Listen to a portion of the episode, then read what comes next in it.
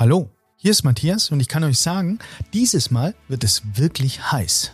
Der Star unserer neuen Episode ist Janina Atmadi, die mit dem No Name in Berlin einen Sehnsuchtsort für erlebnishungrige Hedonisten geschaffen hat. Es geht um Kinky Fine Dining und um Vorglühen für Fortgeschrittene. Es geht um das Überwinden gesellschaftlicher Dogmen und um die großartige Küche von Tim Tanneberger. Wir sprechen aber auch über die Bedeutung der weiter wachsenden Frauennetzwerke in der Foodservice-Branche. Und das Ganze mit einer Frau, die so open-minded, so aufgeschlossen ist, dass es eine Freude ist, sich mit ihr auszutauschen. Über Fräulein Fuchs, über Fetische, über Vergnügen. Aber hört doch einfach selbst. Haben Sie noch einen Tisch frei? Da, davon vielleicht? Aber gern. Ja, super. Da können wir ja loslegen. Mit Tisch für drei der genussverliebte Podcast von Chefs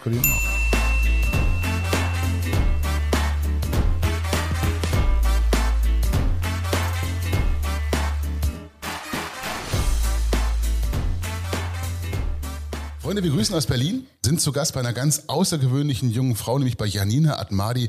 Liebe Janina, schön, dass du dir Zeit für uns nimmst. Ja, vielen Dank, dass ich mit euch zusammensitzen darf hier. Ja, wir waren gestern bei dir im Restaurant No Name Essen, dem Restaurant auf der Oranienburger und waren echt begeistert. Ähm, da kommen wir aber nachher nochmal drauf. Und natürlich wollen wir dann wissen, was ist der Knast und wie wird man beim Feinschmecker beispielsweise Aufsteiger des Jahres und natürlich, wie bist du eigentlich in die Gastro gekommen? Wo fange ich an? Genau. Ja. Wie bin ich zur Gastro gekommen? Durch einen Zufall mehr oder weniger. Okay. Ja, also es war, es war so, dass wir, ähm, ja, muss man ein bisschen ausholen eigentlich, wenn man jetzt, wir sitzen jetzt gerade im The No Name, welches in den Heckmannhöfen wiederum liegt. Ähm, die Heckmannhöfe hat mein Partner erworben 2014. Und hier sind vier Restaurants in den Heckmannhöfen, die alle vermietet waren. So, das ist erstmal so die Ausgangslage. Dann hat mein Partner 2017 den Knast in Lichterfelde erworben, wo wir Hotel, Gastronomie und Eventbereich eröffnen. Dort war also das, das erste Restaurant von uns geplant. Aufgrund Bauverzögerungen, Zeitverzögerungen, vieler Auflagen kam es jetzt aber dazu, dass wir dort mit dem Restaurant einfach nicht so früh starten konnten, aber unsere Planung einfach schon lief.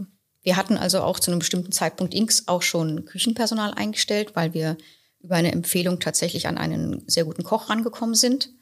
So, und dann standen wir aber vor dem, ich sag mal, vor, ja, vor der Frage, wohin jetzt mit diesem Küchenteam? Der Knast wird nicht fertig. Zeitgleich, wenn ich jetzt wieder einen Schritt zurückgehe in die Heckmannhöfe, hatten wir hier diese Einheit, in der wir jetzt sitzen, das The No Name. Das war früher das ähm, Café Orange. Sehr, sehr lange, 27 Jahre geführt. Und unser Mieter damals war dann 72 zu dem Zeitpunkt und hat gesagt, okay, ich möchte einfach nicht weitermachen. Und dann kam es dazu, dass wir hier eine ja, leerstehende Gastronomieeinheit hatten. Und dann ja irgendwann im ähm, ja so in einem nächtlichen kreativen Ausbruch kam dann die Idee, dass wir gesagt haben, okay, wir haben jetzt schon ein Küchenteam auf der Payroll wohin mit dem? Dann machen wir hier unsere Einheit hier rein und fangen hier an. Ist, glaube ich, total spannend, wenn du vom Immobilien dann in die Gastro reinkommst, oder? Sehr spannend, ja. Komplett was anderes. Die Immobilienbranche war für mich seinerzeit eher eine Verwaltungstätigkeit. Natürlich auch Standortentwicklung, aber schon viel Verwaltungstätigkeit und nicht dieser Teamgedanke, wie es in der Gastronomie tatsächlich ist. Ich meine, jeder weiß, dass in der Gastronomie sind die Teams, weiß nicht, 24-7 zusammengefühlt. Mhm. Und das dann hier aufzubauen, auch eine komplett andere Zielgruppe zu haben und ganz neu zu denken. Also tatsächlich, was bringt die Immobilie und was braucht die Immobilie für den Gastrobetrieb? Das waren schon komplett neue Felder. Verstehst du dich als Teil des Teams und macht dir Gastro Spaß? Ja. Ja. Ja, total. du bist ja, du bist ja nicht die Küchenchefin, nicht die Restaurantleiterin, sondern die Geschäftsführerin und hast zum einen das ganze bei dir mit deinem Partner ähm, Joachim Körig, glaube ich, entwickelt, mhm. ähm, aber auch eben diesen Knast jetzt, das vielleicht noch einfach als Abschluss, bevor wir mhm. äh, uns ganz in Heckmannhöfen widmen. Äh, wie kommt man auf die Idee, einen Knast zu kaufen? Mein Partner hat ziemlich viele bunte Kugeln im Kopf und ähm, eine Leidenschaft, wie auch ich, für besondere Immobilien. Ähm, das kam damals auch aus dem, aus, dem, ja, aus dem Hintergrund, dass wir beide in Berlin sehr viel weggehen und sehr gerne auch besondere Sachen entdecken. Also nicht so, ich sag mal so die 0815 Immobilie, sondern tatsächlich besondere Orte in Berlin. Und der nächste Schritt ist natürlich nicht nur diese Orte zu entdecken, sondern wenn die Möglichkeit besteht, diese Orte selbst zu entwickeln.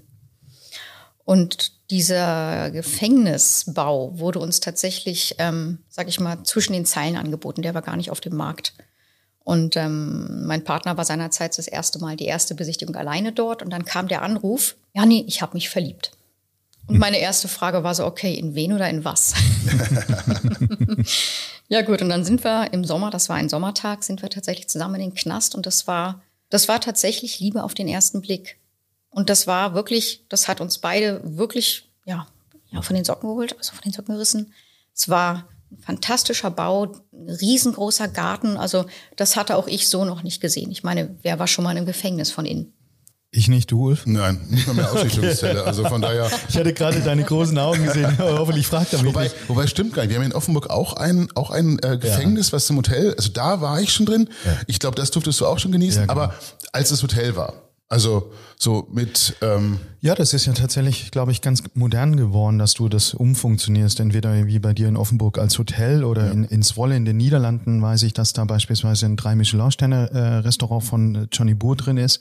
Also ein ehemaliges Frauengefängnis. Das äh, wird wiederbelebt, der mhm. Ort. Aber lass mal ein bisschen bremsen. Ähm, wir müssten tatsächlich einmal noch kurz die Werbung abfahren und dann können wir ja mal direkt einsteigen, oder? Freunde, unser heutiger Partner am Tisch für drei ist Arla. Und Arla ist ja eine Molkereigenossenschaft mit vielen wirklich sehr beliebten Verbrauchermarken, wie zum Beispiel Buko. Für uns Gastroprofis wird es ja mit Arla Pro so richtig spannend. Denn diese Arla-Sparte entwickelt Molkereiprodukte speziell für den Einsatz in der Gastronomie. Dabei hat Arla auch immer das Thema Nachhaltigkeit im Blick. Denn sie wissen, dass umweltbewusstes Handeln gerade in der Gastronomie viel bewirken kann. Aus diesem Grund unterstützt Arla Pro die Köche mit Tipps und Ideen, vor allem gegen Lebensmittelverschwendung, sodass diese ihre kulinarischen Visionen auf möglichst nachhaltige Weise verwirklichen können. Nicht umsonst sieht sich Arla Pro als Partners at Heart. Mehr zum Thema erfahrt ihr unter www.alafoods.de slash Nachhaltigkeit. Janina, wir beginnen unseren Podcast immer gern mit ein paar schnellen Kennenlernfragen. Äh, schnelle Fragen, kurze Antworten und hier kommt unser Startrambo. Erste Frage ist ganz einfach. Was ist dein Background? Wo kommst du her? Was treibt dich an? Wo willst du hin? Mein Background ist ähm, ursprünglich eigentlich Tourismus, Fremdsprachen, der Wunsch, was Neues zu entdecken. So, ich komme aus der Immobilienbranche. Ich habe in der Immobilienbranche angefangen und habe aber sehr schnell gemerkt, dass mir das auf Dauer nicht reicht. Und du bist Berlinerin, richtig? Oder äh, auch Berliner Neigeschmeckte? Also ich bin mit sechs Wochen zugezogen. Also bin ich Berlinerin. Das okay, zählt. das gilt, ja, das gilt auf jeden Fall. Okay, du kannst auch gerne äh, Native speaken heute, ne? Als Berliner, wa? Das kann ich nicht. Kannst du nicht? Nein, das kann ich gar okay, nicht. Schade.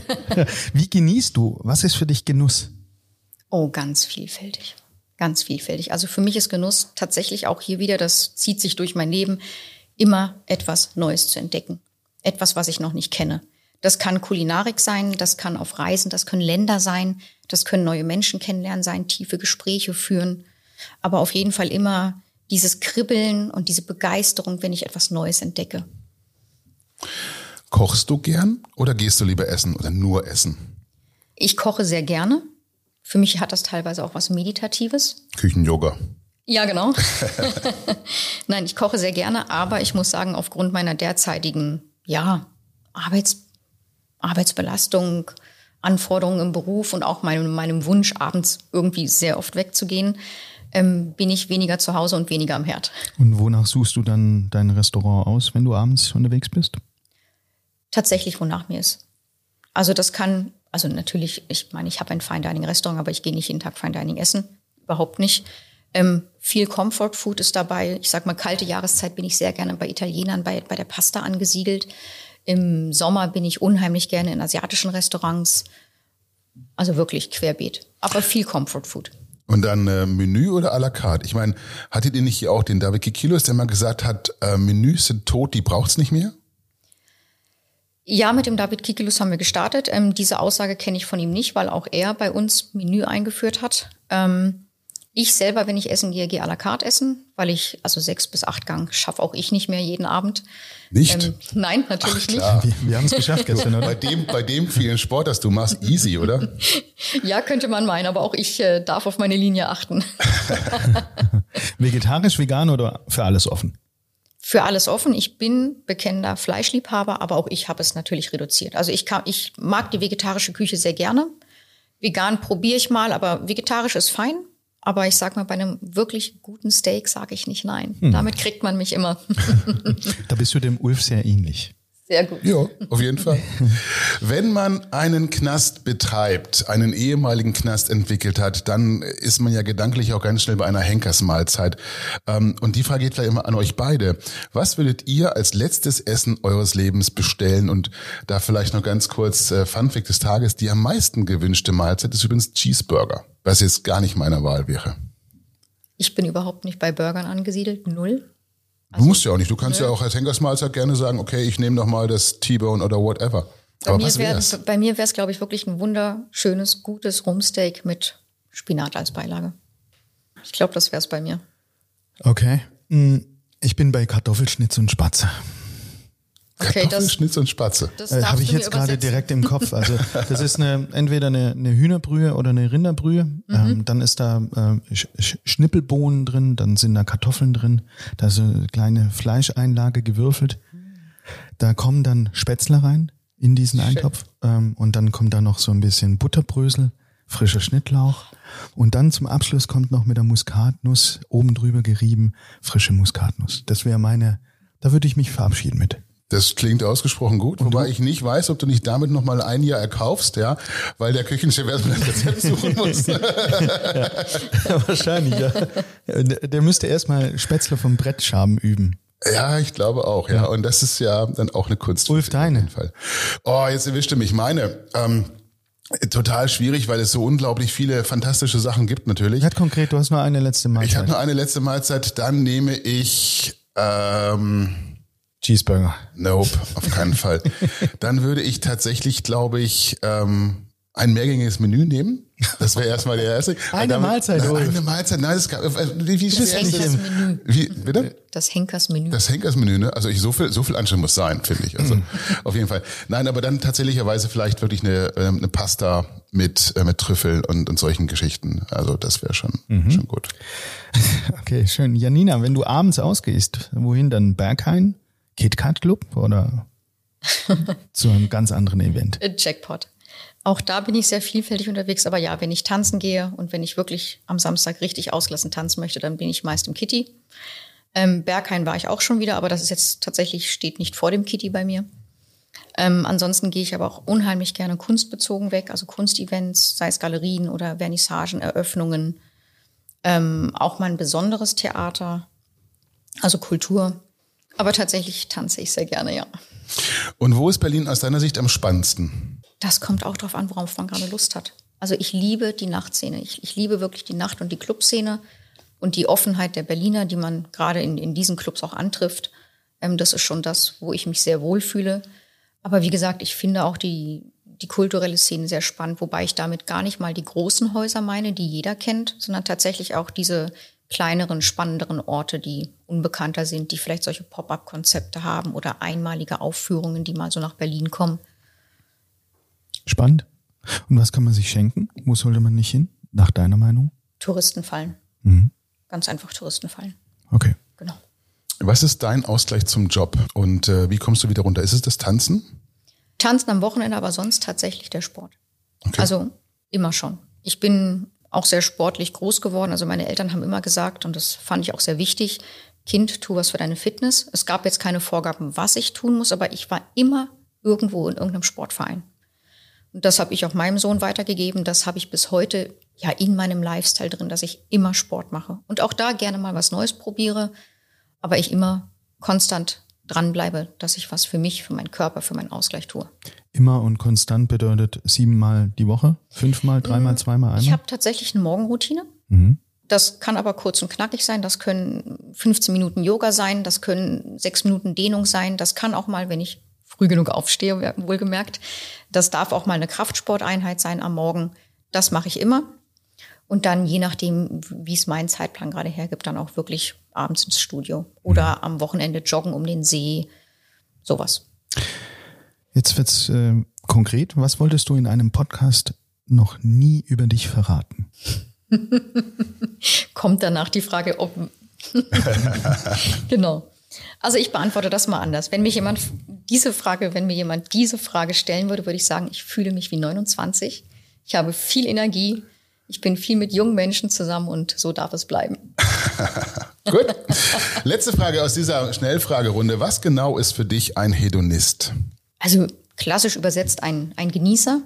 Für mich, ähm, also ein Genussmensch, für mich hat dieser Hedonismus natürlich gerade in Berlin noch eine leicht andere Konnotation, also dass man wirklich sein Leben sehr frei lebt, dass man weggeht von gewissen gesellschaftlichen Konventionen, die einfach bestehen oder alte Moralvorstellungen, vielleicht auch sogar überholte Moralvorstellungen, aber auch da darf das ja jeder für sich selbst entscheiden. Und ich genieße wirklich das freie Leben, was Berlin einem bietet, was auch unsere Partnerschaft uns ermöglicht. Und das ist für mich Hedonismus. Und dass ich da mich auch nicht verstecken muss. Also, und das geht in Berlin sehr gut.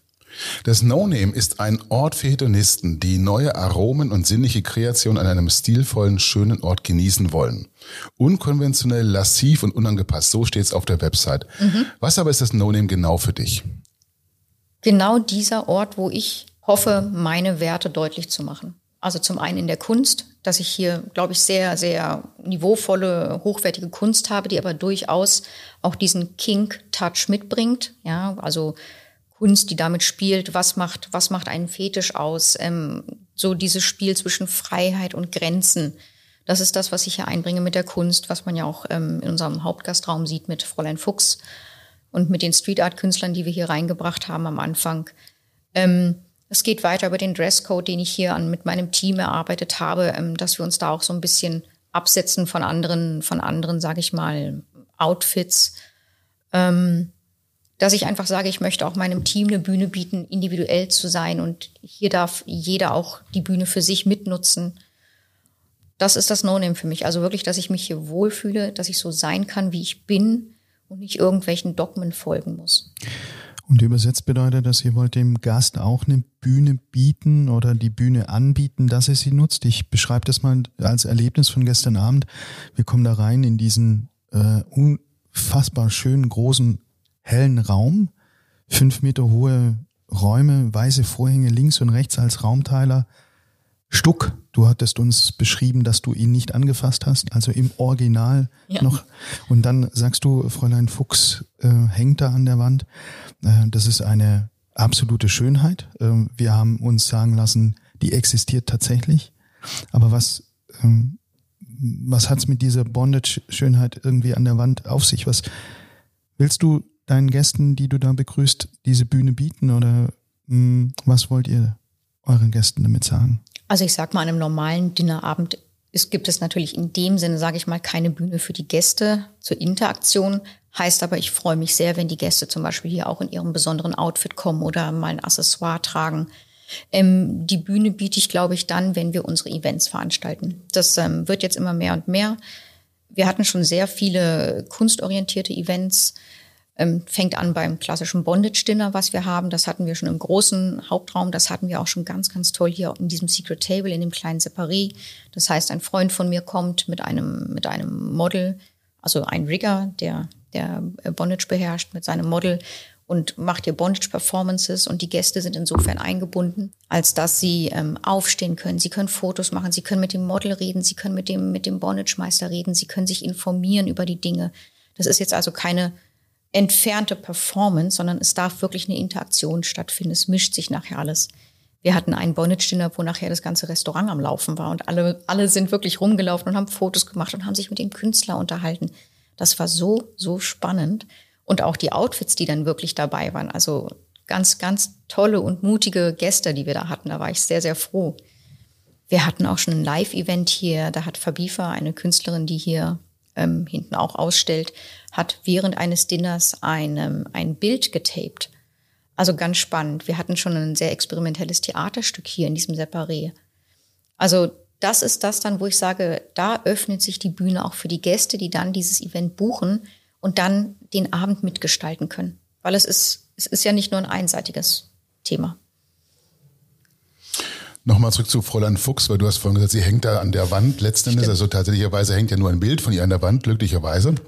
Ähm, ja, das hätte man jetzt auch missverstehen können. Das ist richtig. ja, das, das wäre ja auf, auf, die, auf die Dauer auch irgendwann ja. unangenehm ja. letzten Endes, ja, wenn du da gefesselt an der Wand hängst über ja. vier Jahre oder sowas, ja. Ähm, aber was mich begeistert hat gestern auch, war diese Projektion dazu. Also ich habe dieses, ich habe das Bild ähm, im Grunde des Mural und habe dazu natürlich einfach zum zum einen von der einen Seite die die Seile, die Stricke und von der anderen Seite habe ich habe ich Beamer, die aber quasi nur den Raum um Fräulein Fuchs um dieses Bild heran anstrahlen und damit wird sie unglaublich dreidimensional. Man hat den Eindruck, sie tanzt den ganzen Abend für einen und es war echt schön. Wie genau geht das? Das kommt ähm, auch aus unserer Kunstverliebtheit. Ähm, ihr habt, vielleicht erinnert ihr euch noch damals an das Projekt The House in der Nürnberger Straße. Das war auch ein Street Art Projekt. Das war ein Haus. Ich glaube, das war ein ehemaliges Bankgebäude. Da wurden sechs Etagen freigegeben, temporär für Street Art Künstler. Es war eine Rieseninszenierung, sechs Etagen mit wirklich hervorragender Street Art Kunst, hervorragend, ähm, bis es dann im Abriss ähm, freigegeben wurde. Und als wir dort waren, waren wir so beeindruckt und es war so nachhaltig, dass wir gesagt haben, hey, Street Art gehört in unser Restaurant. Und wir haben ein Künstlerkollektiv äh, kontaktiert und mit diesem Kollektiv zusammen uns Gedanken gemacht, was können wir hier umsetzen. Und so kam es eben dazu, dass wir gesagt haben, okay, die Wand eignet sich hervorragend für solche eine Projektion. Und ähm, Fräulein Fuchs gibt es tatsächlich, das ist ein Kink-Model aus Berlin, ähm, Annika. Und das Schöne dabei ist, dass über diese Zusammenarbeit mit den Künstlern sind auch wahnsinnig tolle Freundschaften entstanden. Und mit Annika und der Künstlerin, die sie gemalt hat, Anne Bengard, sind wir tatsächlich mittlerweile sehr gut befreundet. Wir waren auch schon zusammen feiern auf diversen Events. Der Kontakt ist bis heute da. Und ähm, das ist das, was so besonders ist. Und das war dann eben gerade vorne bei dem Wandmural, weil ihr davon gesprochen habt. Ähm, das war eine Zusammenarbeit aus mehreren Künstlern. Das war, wie gesagt, Annika als Model, das war der Rigger, das war die, die Künstlerin, die es gezeichnet hat und dann eben diese Videomapping-Installation von Tiziano, der auch damals bei dem Berlin Festival of Lights, was jetzt gerade läuft, mhm. auch mitgemacht hat. Dann ist äh, Fräulein Fuchs deine Muse. Sie ist vielleicht nicht meine Muse, aber sie ist die Muse von Anne Bengert, die sie gemalt hat. Und ähm, natürlich ist sie eine extrem inspirierende Persönlichkeit. Das ist sie auf jeden Fall.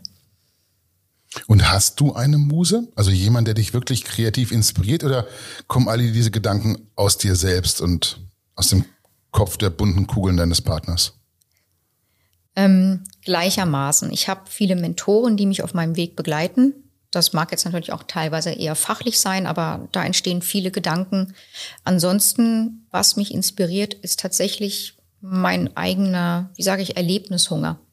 Ne? Also mein, mein eigenes Wollen, viel zu sehen, viel zu erleben und dann nehme ich von verschiedenen Orten, von verschiedenen Erlebnissen das, was mich nachhaltig beeindruckt, das nehme ich mit. Und dann entsteht teilweise bei mir was ganz Neues. Finde ich eine wunderschöne Formulierung. Ein Restaurant für den Erlebnishunger. Also einfach eine coole Positionierung auch auf jeden Fall. Ähm, du hast vorhin was gesagt zum Thema Outfit eurer Servicekräfte und ähm, das könnte ich die die die Gäste äh, oder die Hörer besser gesagt gar nicht gar nicht so nachvollziehen. Aber bei euch tragen die Servicekräfte ein ein Harnisch, also ein Lederharnisch oder dem Fall, ich glaube inzwischen ist das im Lederharnisch ein Gummiharnisch geworden, weil äh, das über die Dauer der Servicezeit dann doch wahrscheinlich irgendwann unangenehm wird. Ähm, ist das ein modisches Statement, ein Kunstgriff, um sich im eh schon wilden Berlin noch ein bisschen abzuheben oder steckt da auch noch mehr dahinter? Also werden auch die Servicekräfte nach Neigungen ausgesucht? I don't know. Wie genau ist das? ähm, das ist auch wieder dadurch entstanden, dass ich, glaube ich, vor, ich müsste jetzt lügen, ich glaube vor zwölf Jahren mein erstes Harness gekauft habe und zwar in Barcelona. Da gab es einen Laden, der äh, Lederharnisse hergestellt hat, maßgeschneidert und das hat mich so beeindruckt, dass ich vor zwölf Jahren schon mein erstes Harness hatte. Und mittlerweile habe ich, ich weiß nicht, zwölf oder dreizehn oder vierzehn Harnisse zu Hause. Also eigene Vorliebe. Und ich finde es tatsächlich mittlerweile ein sehr modernes, sehr selbstbewusstes, souveränes Statement in der Fashionbranche. Ist auch mittlerweile anerkannt. Es gibt ja sehr elegante Harnisse, die, die jetzt nicht mehr zwingend mit der Kink-Szene verbunden werden müssen. Ähm, von daher war das so eine Idee von mir und dann kombiniert mit einem eng anliegenden schwarzen Oberteil. Aber wofür steht dieses Statement? Schon dieses Aufbrechen von Grenzen auch. Also, dass man sagt, früher, vor ein paar Jahren noch, war ein Harness immer nur der King-Szene zugeordnet. Was ich auch gut finde, weil ich aus dieser Szene komme. Aber es ist eben mittlerweile auch ein Fashion-Statement. Mhm. Und es ist, finde ich, gesellschaftlich anerkannt, je nachdem, was für eine Art von Harness man trägt. Dazu gehört dann auch letztendlich das, was am Eingang steht zum Restaurant. No Boundaries, no Limits, keine Einschränkungen. Genau, das ist unser Slogan. Ähm, viele fragen uns ja, woher dieser Name The No Name kam, so nach dem Motto, ist euch nichts eingefallen. Kreativer Ausbruch aus dem Knast, da verrät man seinen Namen nicht, das ist klar. das ist eine gute Geschichte, vielleicht merke ich mir die. ähm, bei uns war tatsächlich der Slogan zuerst. Und das war No Limits, No Boundaries, weil mein Partner und ich, wir beschäftigen uns auch viel mit ähm, Persönlichkeitsentwicklung. Und da geht es eben auch viel um unsere Werte Freiheit. Also da geht es einmal um diese begrenzenden Glaubenssätze, die fast ein jeder in sich trägt was ich alles nicht kann und, und, und. Da geht es um die eigenen Glaubenssätze und da geht es um die gesellschaftlichen Konventionen, die wir gerne aufbrechen. Warte mal, Ulf, äh, eine ja. Frage wurde noch nicht beantwortet, weil du hattest ja dann auch im äh, Hinblick auf der Harness eben auch über die äh, Servicekräfte gesprochen Ach, oder stimmt, gefragt. Ah, ja. Und das würde mich tatsächlich auch interessieren. Und ich glaube, das meine Einschätzung gestern Abend, du, du kannst es ja nicht tragen, wenn du es nicht fühlst oder lebst oder es akzeptierst. Das wäre so jetzt meine Einschätzung. Aber wie, wie rekrutierst du da? Ähm, wir sind so deutlich auf unserer Webseite oder auf Instagram auch, dass die Leute sich bei uns bewerben, die das gesehen haben, die damit etwas anfangen können. Und ich kriege mehr und mehr und mehr Bewerbungen von Menschen, die, die schon so einsteigen bei mir und sagen, ich bin zum Beispiel aus der Szene oder ich bin sehr offen unterwegs oder ich liebe dieses Outfit. Also einfach Menschen, die grundsätzlich schon offen sind dafür und sich dem nicht verschließen. Also das muss ich sagen, diesen Wandel bemerke ich schon. Und dann sagst du aber, das gehört als Outfit, als Arbeitskleidung mit dazu. Das ist ein Must-Have. Ja. ja. Mhm. Und du stellst die zur Verfügung, jetzt wird es nochmal ein bisschen technisch. Ja, natürlich. Also genau. Und, und ähm, ich bin da auch wirklich immer im Austausch mit meinem Team, was ist gemütlich und was nicht, weil ihr habt den Wechsel beschrieben. Wir hatten tatsächlich Leder, Lederharness am Anfang. Die waren auch schön und gut, aber auf Dauer war es halt manchmal dann doch so ein bisschen hart auf der Schulter oder am Nacken. Und jetzt haben wir uns andere Modelle ausgesucht. Aber auch da, ganz toll, kann ich erzählen, bin ich wirklich mit meinem Team oder mit einem Teil des Teams, ich glaube, wir waren fünf oder sechs, sind wir tatsächlich zu einer Berliner Designerin gefahren, die solche Harnesse herstellt. Wir sind im Studio bei ihr gewesen. Wir haben alles anprobiert, Fotos gemacht, rumgeschickt und haben uns gemeinsam neue Harnesse aus, ausgesucht. Großartig, oder? Cool. Ja? Woanders schaut man sich die Schürzen an, hier halt die Harnisse. Ich finde das gut. Ja. Aber so ein Konzept braucht eine Großstadt, oder? Sowas wie Berlin. Ich meine, in, in Münster, in Bayreuth, in Rendsburg, I don't know, äh, wird das wahrscheinlich schwierig. Da kann ich mir das nicht vorstellen. Ich kann mir auch nicht vorstellen, in einer anderen Stadt zu leben. Also Berlin ist meine, meine deutsche Lieblingswahlstadt, genau. Also was anderes käme für mich in Deutschland nicht in Frage. Und ich kann es mir in Offenburg oder in Reutlingen auch nicht vorstellen. Nein, also nicht in Reitlinge, in, in Offenburg aber auch nicht. Das funktioniert, glaube ich, tatsächlich noch nur in Großstädten, in so bunten. Janina, ist gutes Essen für dich etwas Erotisches? Etwas, was dich anmacht? Etwas, was Lust macht. Ob es mich anmacht, ich weiß nicht, ob das Wort so passt, aber es kann durch den, durch den Genuss und gerade wenn es auch ein Menü ist, wenn man sich da wirklich dann mal so reinbegibt, das kann wirklich Lust machen. Also Lust auf mehr, Lust auf Genuss, Lust auf danach den Abend noch weiter zu gestalten, auszuschweifen. Auf jeden Fall. Den Abend danach noch ausschweifen, aber dann außerhalb des No-Name oder wie wild wird's hier? Ich meine, das ist ja kein, kein, ich weiß nicht, kulinarischer Swingerclub oder sowas, Nein, sondern es ist ein wirklich ernst gemeintes, sehr gutes Restaurant. Ähm, oder bin ich da jetzt auf dem Holzweg? Nein, nein, wir sind, wir sind ein Restaurant. Wir sind ein Restaurant, wir bleiben ein Restaurant. Wir haben zwischendurch besondere Events wo es dann eben Performances gibt. Ja. Und das, das ist es. Okay. Genau. Aber in den Zusammenhang fällt dir immer wieder ein Wort, ein Begriff, Kinky, Kink. Ähm, jetzt glaube ich, da gibt es vielleicht nicht, vielleicht kann nicht jeder was damit anfangen. Was genau ist Kinky? Naja, da sind wir auch wieder bei der Interpretation des Wortes Hedonismus. Das kann ja jeder für sich auch, mm, sage ich mal, weiter interpretieren. Und bei mir ist es dann auch so diese weitere Interpretation, dass man oder dass die Gäste oder wir oder ich von den Werten her doch sehr offen unser Leben gestalten. Das ist King, dass ich mich mit den, also hier im, im Rahmen des Restaurants vielleicht eher thematisch in den Gesprächen beschäftigen kann mit Themen der Grenzenfreiheit, der, der, der Fetische, der Möglichkeiten in Berlin Neues zu erleben, auch im, sage ich mal, vielleicht erotischen Bereich, im sexuellen Bereich. Und solche Gespräche ähm, habe ich hier im kleinen Rahmen an, an Tischen schon gehabt oder, oder auch gerade bei den Events, ja.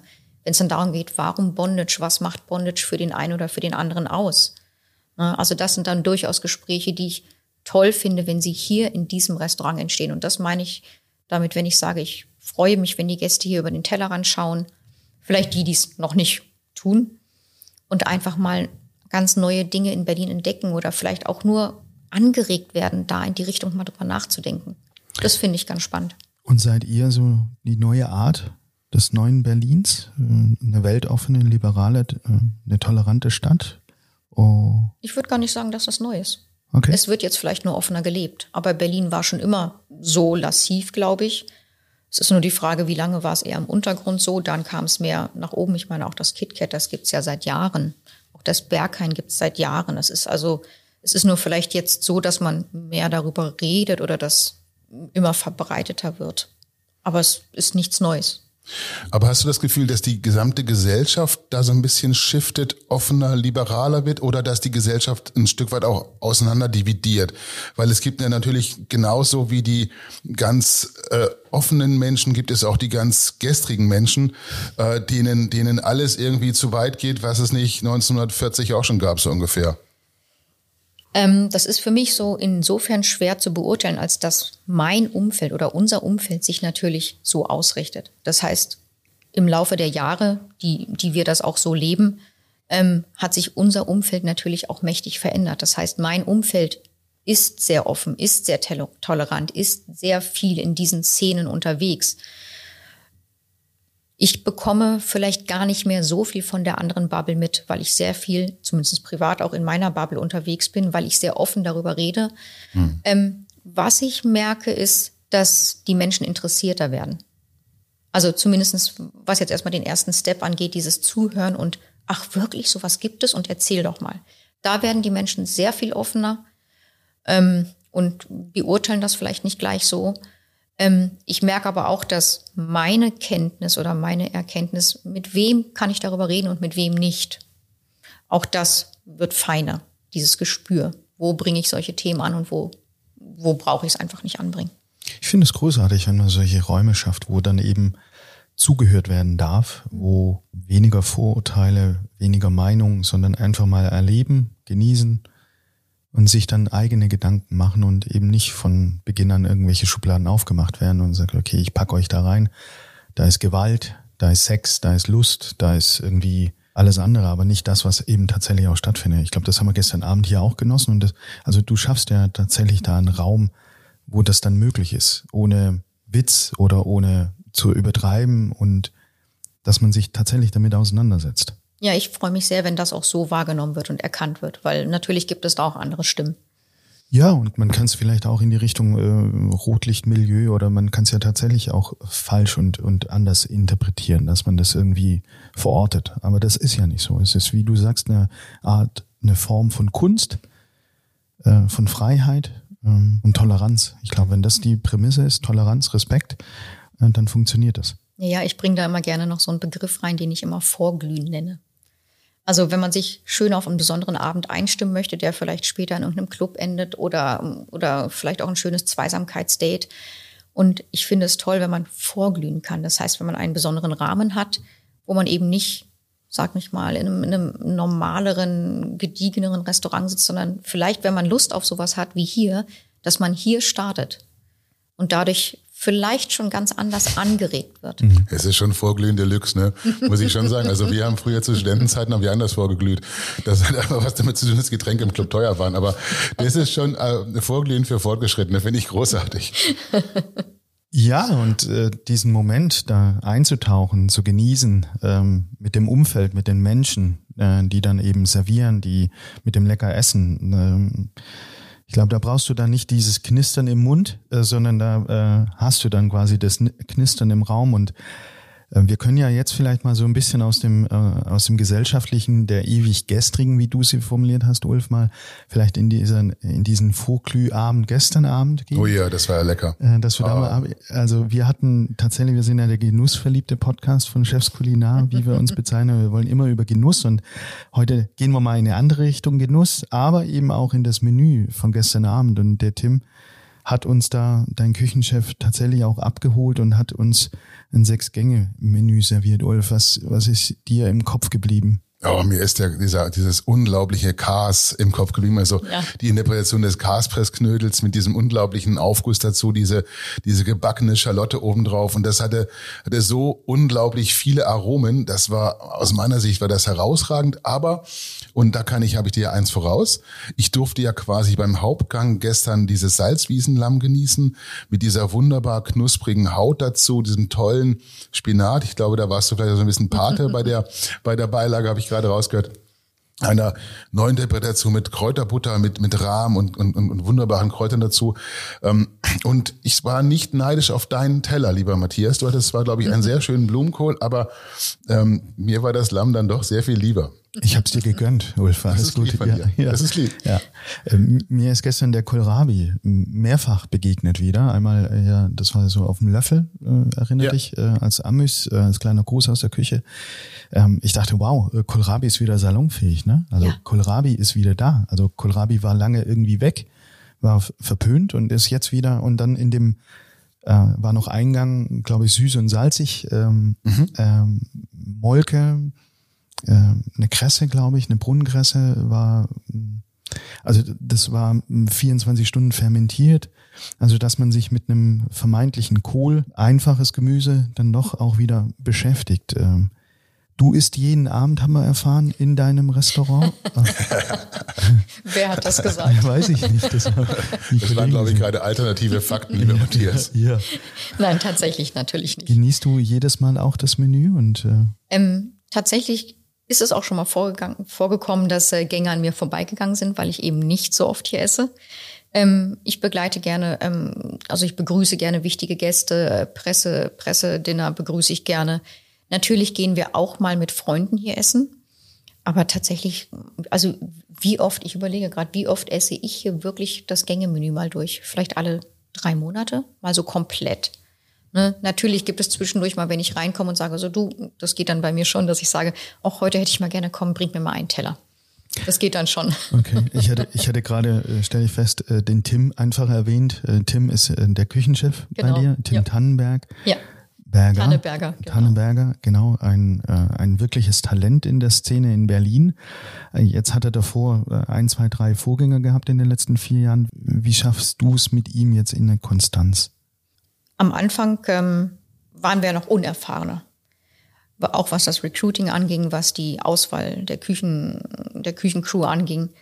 Ähm, jetzt nach drei Jahren, also Tim ist bei uns seit Oktober 21, hatte ich natürlich auch mehr Erfahrung und was mich bei Tim tatsächlich sehr beeindruckt hat, waren zwei Sachen, bevor ich ihn wirklich kannte. Das war zum einen diese Konstanz, die er auch um 1,44 an den Tag gelegt hat, also einfach, dass er sehr lange dort war. Und danach tatsächlich hatte er ja ein Jahr Auszeit, diese, diese soziale Ader, die da auch zu spüren war. Und das hatte ich davor nicht bei den vorherigen, ähm, ja, sag ich mal, Küchenchefs.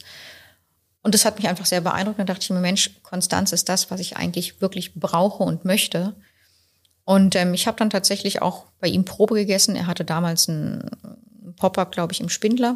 Und da war ich, da war ich essen bei ihm und ich bin sehr, sehr, sehr froh, dass wir zusammengekommen sind. Ähm, ich finde, er ist auch eine hervorragende Führungspersönlichkeit, was auch Team Spirit angeht, was die Teamführung in der Küche angeht. Also wenn ich in die Küche komme, selbst auch in Zeiten, wo wirklich ähm, Schlag auf Schlag alles unten laufen muss, da ist immer eine gute Stimmung, da ist Witz, da wird viel gelacht. Also ich merke einfach, dass das ganz, ganz anders ist als das, was ich die zwei Jahre, die anfangs zwei Jahre erlebt habe.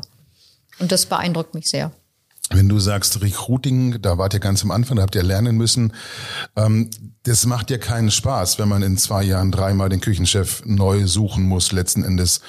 Was war dein Learning? Wie findet man einen so fantastischen Küchenchef wie den Tim Tanneberger und hält ihn? Ich glaube, ich habe einfach noch mehr auf meinen Bauch gehört und weniger auf das, was mir andere geraten haben.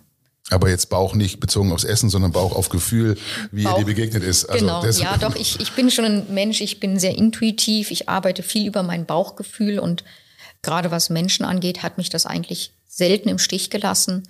Und ich habe einfach mehr darauf gehört. Am Anfang mussten, musste ich ja, oder wir mussten viel beraten werden von Externen, ja, weil nochmal als als Nicht-Gastronomen nicht Gastronomen seiner Zeit war das einfach notwendig. Und dann ging es eher nach Lebenslauf und Stationen und solchen Sachen wahrscheinlich und jetzt eben dann einfach nur der Mensch. Naja, ich würde sagen, nicht nur der Mensch. Klar, da spielt auch der Lebenslauf rein. Ich habe ja dann, wie gesagt, auch da an dem Lebenslauf die Konstanz von Tim erkennen können. Aber es war einfach, es war dann wirklich, es hat ein Stück weit menschlich gefunkt. Und das ist das Wichtige gewesen. Und wie gewinnt man dann so einen Mensch wie Tim? Äh, und wie überzeugt man? Man geht in sein Restaurant, äh, geht dort essen und äh, ruft ihn dann zum Tisch? Oder wie geht das? Er schreibt eine Telefonnummer auf die Rechnung. Ja, genau. Oder auf das Trinkgeld. Ja. Ruf mich an. Ja. Ich meine sogar, dass er sich bei uns beworben hat. Ah, okay. Genau, cool. genau. Genau. Und dann kamen die Gespräche. Und ich glaube, was, was die Konstanz ausmacht, er hatte danach gefragt, Tim hat hier kulinarisch alle Freiheiten. Und das eben, das ist ja auch unser Slogan, das gibt unser Slogan auch her, dass ich auch gerade als Nicht-Küchen, Küchenköchin, sage ich mal, ich lasse ihm kulinarisch wirklich die Freiheiten. Es gibt so ein paar wirklich sehr hochgechunkte Vorgaben, möchte ich es mal nennen. Zum Beispiel, dass ich gesagt habe, ich möchte eine gewisse Diversität auf der Karte. Der Tim kocht sehr pflanzenbasiert. Er hatte sich auch mal gewünscht, vegetarisch zu kochen. Und ich habe gesagt, hör zu, wir können es gerne ausweiten, aber ich möchte immer einen Fleisch- und einen Fischgang drauf haben. Einfach weil ich die Möglichkeit schaffen möchte, dass dennoch auch Gäste kommen, die eben doch noch einen Fleisch und einen Fisch haben möchten. So, das war so eine grobe Vorgabe. Und die andere Sache, die ich immer gerne betone, ich esse sehr gerne mit den Händen. Eine weitere Vorgabe war, dass ich sage, hör zu, bitte versuch immer ein, zwei Gänge einzubauen, die man mit der Hand essen kann. Weil ich dieses Feeling mag, wenn man gerade auch die Gäste im Fine Dining überrascht und sagt, nee, da gibt's kein Besteck. Mhm. Nehmt einfach mal die Möhre. Das, das Essen in die Hand, mhm. genau. Gestern Abend die Möhre. Und das kommt dann andersrum gesagt, äh, das, da folgt dann quasi äh, durch die Ruhe, durch den Erfolg, durch das leckere Essen eine Auszeichnung. Ihr wurdet ausgezeichnet, äh, Aufsteiger des Jahres, wow, vom Feinschmecker, Glückwunsch. Danke. Da, zwei Fragen dazu. Wie wird man das und was hat es dann mit euch gemacht? Ich meine, der Michelin-Stern kam zuerst. Die Aufmerksamkeit war, glaube ich, immer schon bei unserem Restaurant vorhanden, allein aufgrund des Konzeptes. Und dadurch, dass Tim jetzt zwei Jahre hier ist, wird er auch schon mit unserem Restaurant verknüpft. Mhm. Und er hat konstant wirklich tolle Menüs geschaffen, die auch mit der Zeit für mein Empfinden auch immer stärker wurden. Und das ist ja ganz oft so, dass es um Konstanz geht in der Küche. Ne? Also ich kann unseren Hörern nur empfehlen, äh, wir haben hier den Gomio liegen, äh, die besten Restaurants 23, 24 als Hardcover äh, und da ist so ein Lesezeichen drin und da ist dann der No-Name, was da der Gomio über ihn schreibt, über das Restaurant schreibt. Das ist lesenswert. Das, ist, das hat sich mir gestern auch tatsächlich wieder so dargestellt, auch mit der Sommelierin, mit der Sarah. Das war stimmig. Da wird auch der Wein beschrieben und ja, das, was der Michelin geschrieben hat, kleiner Tipp an die Hörer, das muss mal nachgelesen und auch nacherlebt werden. Absolut, absolut. Zum Vorglühen nach Berlin. Ja, zumal ist ja auch, das muss man auch mal sagen, ich habe es vorhin völlig unterschlagen, ja, aber das Dessert mit dem Spaghetti-Kürbis, das war auch so unglaublich und dann kommt der Team hinterher zu und sagt so, ja, ich bin ja kein Patissier. Ja, das waren alle Köche. Ich muss das Dessert das halt kochen. Das war so, so unglaublich gut. Ja, freilich, ja. ja. Schnacker, Guter, aber. Wirklich ein Schnacker. ja, aber es war, war geil. Es war klasse. Unglaublich. Das noch dazu. Aber Janina, du bist ja eigentlich äh, Hauptperson auf jeden Fall. Deswegen lass uns bei dir bleiben. Hast du persönlich sowas wie einen All-Time-Favorite aus dem Repertoire vom Tim? Ja. Gut, ja, gut, wir wir weiter. Ja, aber das ist ja. nächste, nächste Frage, Frage, ja. Nein, erzähl. Es ähm, war nicht mehr der Rambo, ne? Kurze Fragen, kurze Antworten. ähm, ich bin ein Käsefan, absoluter Käsefan. Und ähm, ich liebe das Käsetoast. Das habt ihr, glaube ich, gestern nicht gehabt. Nee, leider nicht. Das nee. ist jetzt aber schon wieder auf der Karte oder kommt wieder drauf. Und das ist tatsächlich ähm, ein längliches Stück Toast, ähm, belegt mit äh, Tête de Moine Käse und noch vielen anderen Finessen darunter und darüber. Ähm, ich sage einfach nur herkommen, nochmal probieren. das ist tatsächlich so, Käsetoast ist eines meiner Favorites, weil es ist optisch ist es so einfach und vom Namen her, es ist so banal, ein Käsetoast. Und es ist so toll. Und es wird mit den Fingern gegessen, natürlich. Und gibt's bei dir irgendwelche kulinarischen Grenzen? Oder probierst du tatsächlich alles? Ähm, nein, nein, andersrum wenn ich alles probieren muss, dann im Fine Dining Bereich, weil ich da dann das Vertrauen habe, dass es irgendwie hinhaut. Ähm, in den letzten vier Jahren gab es einmal ein Veto von mir. Das gebe ich auch zu und das war, ich glaube, also es war vor Tim, als tatsächlich mal vorgeschlagen wurde, doch was mit Insekten zu machen. Und da war zumindest seinerzeit, da stehe ich auch zu, das war noch so eine, tatsächlich, das war eine Grenze, die ich hatte, wo ich sage, okay, es, ich möchte vielleicht nicht jeden Trend mitmachen und Insekten sehe ich nicht auf meiner Karte und nicht in meinem Restaurant. Okay, lass mal Insekt, äh, Mehlwurm, Made oder Genau. Heuschrecke oder. Ja, das, das war für mich Jetzt nicht. weißt du nicht, was du für ein unglaubliches Glück hast. Wir hatten nämlich genau das vorbereitet. Ich hatte zwei wunderbare äh, Insektensnacks am Start, habe die aber aus irgendeinem Grund irgendwo zwischen hier und dem Hotel tatsächlicherweise verloren. Das ist ja, das war der Grund, warum ich die beiden Schalen vorhin haben wollte. Ja, also ich hätte noch mal eine, eine kleine Kostprobe gegeben. Ähm, leider ähm, müssen wir wiederkommen für die Kostprobe. Ähm, N- Nicht, nicht notwendig. ihr, ihr könnt gerne wiederkommen für das Käsetoast. aber probiert hast du schon oder auch gar noch nicht. Nee, habe ich auch noch nicht probiert. Du, Matthias? Ja. Und was ist jetzt so dein Lieblingsinsekt? Ich würde nicht von Lieblingsinsekten. Ich meine, was du, du kriegst heute schon frittierte Heuschrecken als für ein Barfood. Ähm, Und die sind super nussig und ohnehin alles, was du in eine Fritteuse reinbringst und dann crispy Crunch hat, das kannst du gut essen. Du musst halt nur deinen Kopf ausmachen und und äh, äh, quasi deinen Kopf sagen, okay, das ist jetzt nicht eine Heuschrecke oder das ist jetzt eine frittierte Made oder ähm, da gibt es Völker auf der Welt, die ja, die sind used to it. Da ist es völlig normal. Wir Europäer sind da, glaube ich, weit entfernt von. Das ist für uns unhygienisch. Wir haben immer irgendwie vielleicht eine Kakerlake im Kopf oder aber das ist doch nichts Verwerfliches, außer dass es halt krabbelt, Jetzt, ich finde gruselt. es jetzt, ich gar nicht unhygienisch und tatsächlich nach dem Frittieren hat es auch nicht mehr gekrabbelt. Ja, also richtig. Es, es liegt ja dann Jetzt fragt vergleichsweise. sich ja, wo deine Insekten hin sind. Ne? Ich wünsche dir viel Spaß bei der, bei der Rückfahrt.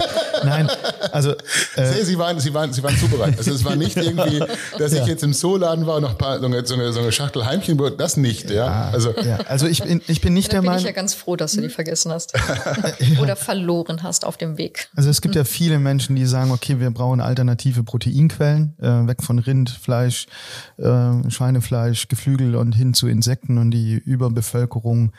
Ich glaube nicht, dass das ein Thema wird nach Europa. Also das ist meine Einschätzung. Und du kriegst heute beim Drogeriemarkt kriegst du einen Insektenriegel, äh, wo Ja. dann halt 10, 20 Prozent Insektanteil drin ist, was du eigentlich gar nicht schmeckst, was du nicht. Und das ist okay. Also ja, aber äh, wenn ich es nicht schmeckt, brauche ich es auch nicht. Also ganz ehrlich, dann ist meine Proteinquelle lieber äh, das berühmte Insekt, die Cashewnuss. Ja, also ähm, damit komme ich ja dann auch ganz gut über die Runden, oder? naja gut, lassen Ja. wir die Insekten hinter uns, oder? ja, das kann Bitte man. gerne, ja. Nachdem wir sie eh nicht dabei haben, Ja, Katastrophe. Du einmal vorbereitet in so einen Podcast gehen, das wäre schon ein Traum. Ich, ich möchte aber tatsächlich auch nochmal ein großes Thema aufmachen, was, äh, wofür du dich ja auch engagierst. Du bist im Frauen-Food-Service-Netzwerk. Genau. Warum? Ähm, ich finde dieses Netzwerk unheimlich spannend und ähm, inspirierend. Ähm, ich habe die Eva Maria kennengelernt tatsächlich bei einem Event im Kulturhaus Dussmann. Randnotiz Eva Maria Seidel. Äh, Ja. Schöne Grüße äh, an dem Punkt äh, und vielen Dank fürs Zusammenbringen, Connecten. Ja. Genau, ich habe sie kennengelernt bei einem, äh, bei einem Networking-Event im, im Restaurant Ursprung im Kulturhaus Dussmann. Und das war toll zu erleben, was für Kreativität, was für Gedankengut, was für ein neuartiges Denken in, in diesem Netzwerk unterwegs ist, mit, mit wirklich vielen starken Frauen und auch mit einer sehr großen Diversität an Frauen, also von Neueinsteigern bis hin zu wirklich Frauen, die schon lange, lange, lange in der Szene sind. Und, und was ist dieses neue Denken? Um was geht's da genau? Also ich bin ja, wie du siehst, äh, da nicht Teil der äh, Bewegung, ja. Ähm, aber was sind die Themen? Ähm, gut, ganz klassisch auch gedacht, das, was jetzt die Branche bewegt, natürlich Regionalität, Nachhaltigkeit und einfach auch schon den Step vorher im, im Rahmen der Produktion, des Anbaus. Wie gehen wir mit unserer Welt um? Also das fängt schon ganz, ganz früh an, wirklich bei, bei den Herstellern, bei den Produzenten. Ne? Wie gehen wir mit unserer Welt um, damit wir morgen auch noch diese Welt haben? Und dann geht es natürlich weiter über, über Food-Konzepte und Lieferantenketten und wirklich den gesamten Ablauf vom Produzenten, vom Anbau bis hin auf den Teller. Ich hatte das Frauen-Food-Service äh, Network anders verstanden, als dass Eva Maria mir ähm, erzählte, dass es Zeit ist, dass man eben sich ähm, zusammentut. Äh, ich wollte jetzt nicht verbünden sagen, aber dass äh, Frauen im Moment lauter werden müssen, damit sie eben gegen äh, das Establishment der mh, männlich älter gewordenen äh, Leader ähm, ankommen äh, und dass sich dadurch dann quasi dieses Frauennetwork eben auch gegründet hat, um sich gegenseitig zu unterstützen, ähm, gegen anzuwehren und laut zu sein. Äh, natürlich, das ist das, was das Netzwerk ausmacht. Aber bei dem ersten Event, wo ich war, ging es auch viel thematisch um solche neuen Konzepte. Das ist der eine Bereich und dort sind ja die Frauen unterwegs. Natürlich geht es dann auch um die Kommunikation nach außen und wer kommuniziert. Und ähm, wir Frauen untereinander können uns gegenseitig da sehr viel Stütze geben, sehr viel Kraft geben, sehr viel Mut zu sprechen. Und die eine berichtet von ihren Erfahrungen, wo sie jetzt schon ist und wie sie dorthin gekommen ist. Ähm, und empfiehlt auch Kontakte. Und das ist das Besondere. Ich meine, ich habe über die Eva Maria ähm, sehr viele tolle Kontakte und sehr viele interessante Menschen schon kennengelernt.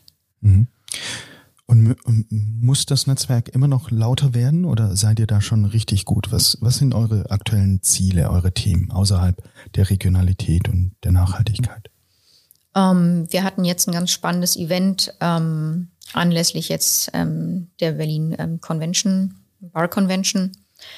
Und da hatten wir tatsächlich einen Speaker, ähm, einen Mann mit 25 Frauen, sage ich mal, gefühlt. Und das war sehr spannend. Und da ging es auch darum, dass ähm, wir Frauen uns miteinander Gehör verschaffen dürfen. In dieser noch dominierten männlichen Welt. Ähm, das aber wirklich schon auch auf dem aufsteigenden Ast ist. Also es gibt schon sehr viele Frauen in der Gastrobranche, die wirklich auch schon oben an der Spitze stehen. Vielleicht auch jetzt, ich betrachte jetzt Berlin natürlich sehr stark, aber da sind wir schon gut vertreten. Wir dürfen einfach mehr Selbstbewusstsein entwickeln. Wir dürfen mehr einstehen für uns und wir dürfen uns was trauen. Und ich persönlich empfinde es so, dass es in Berlin schon ankommt, dass es in Berlin schon fruchtet. Das ist mein Empfinden. Ähm, nichtsdestotrotz schätze ich auch sehr den Austausch mit, der, mit, mit männlichen Führungskräften. Das sind einfach zwei Pole, die ich zum Beispiel brauche, auch für meine Weiterentwicklung. Aber dennoch, es sind tatsächlich sehr unterschiedliche Pole. Und deshalb ist es ganz gut, wenn, wenn wir Frauen uns miteinander unterstützen, dort zu wachsen an der Stelle. Es ist ja aber trotzdem noch nicht so, dass in der, auch in der Gastro in Berlin gibt es ja noch keine paritätische Verteilung oder sowas, sondern es gibt nach wie vor, glaube ich, äh, deutlich mehr äh, Männer als Frauen in der Gastro in Führungspositionen äh, mit eigenen Läden. Ähm, was muss passieren, damit sich das ändert? Ist das ein Mindset-Shift? Ist das eine Förderung von Frauen? Ist das ein sich gegenseitiges Fördern von Frauen? Ähm, was ist da deine Meinung?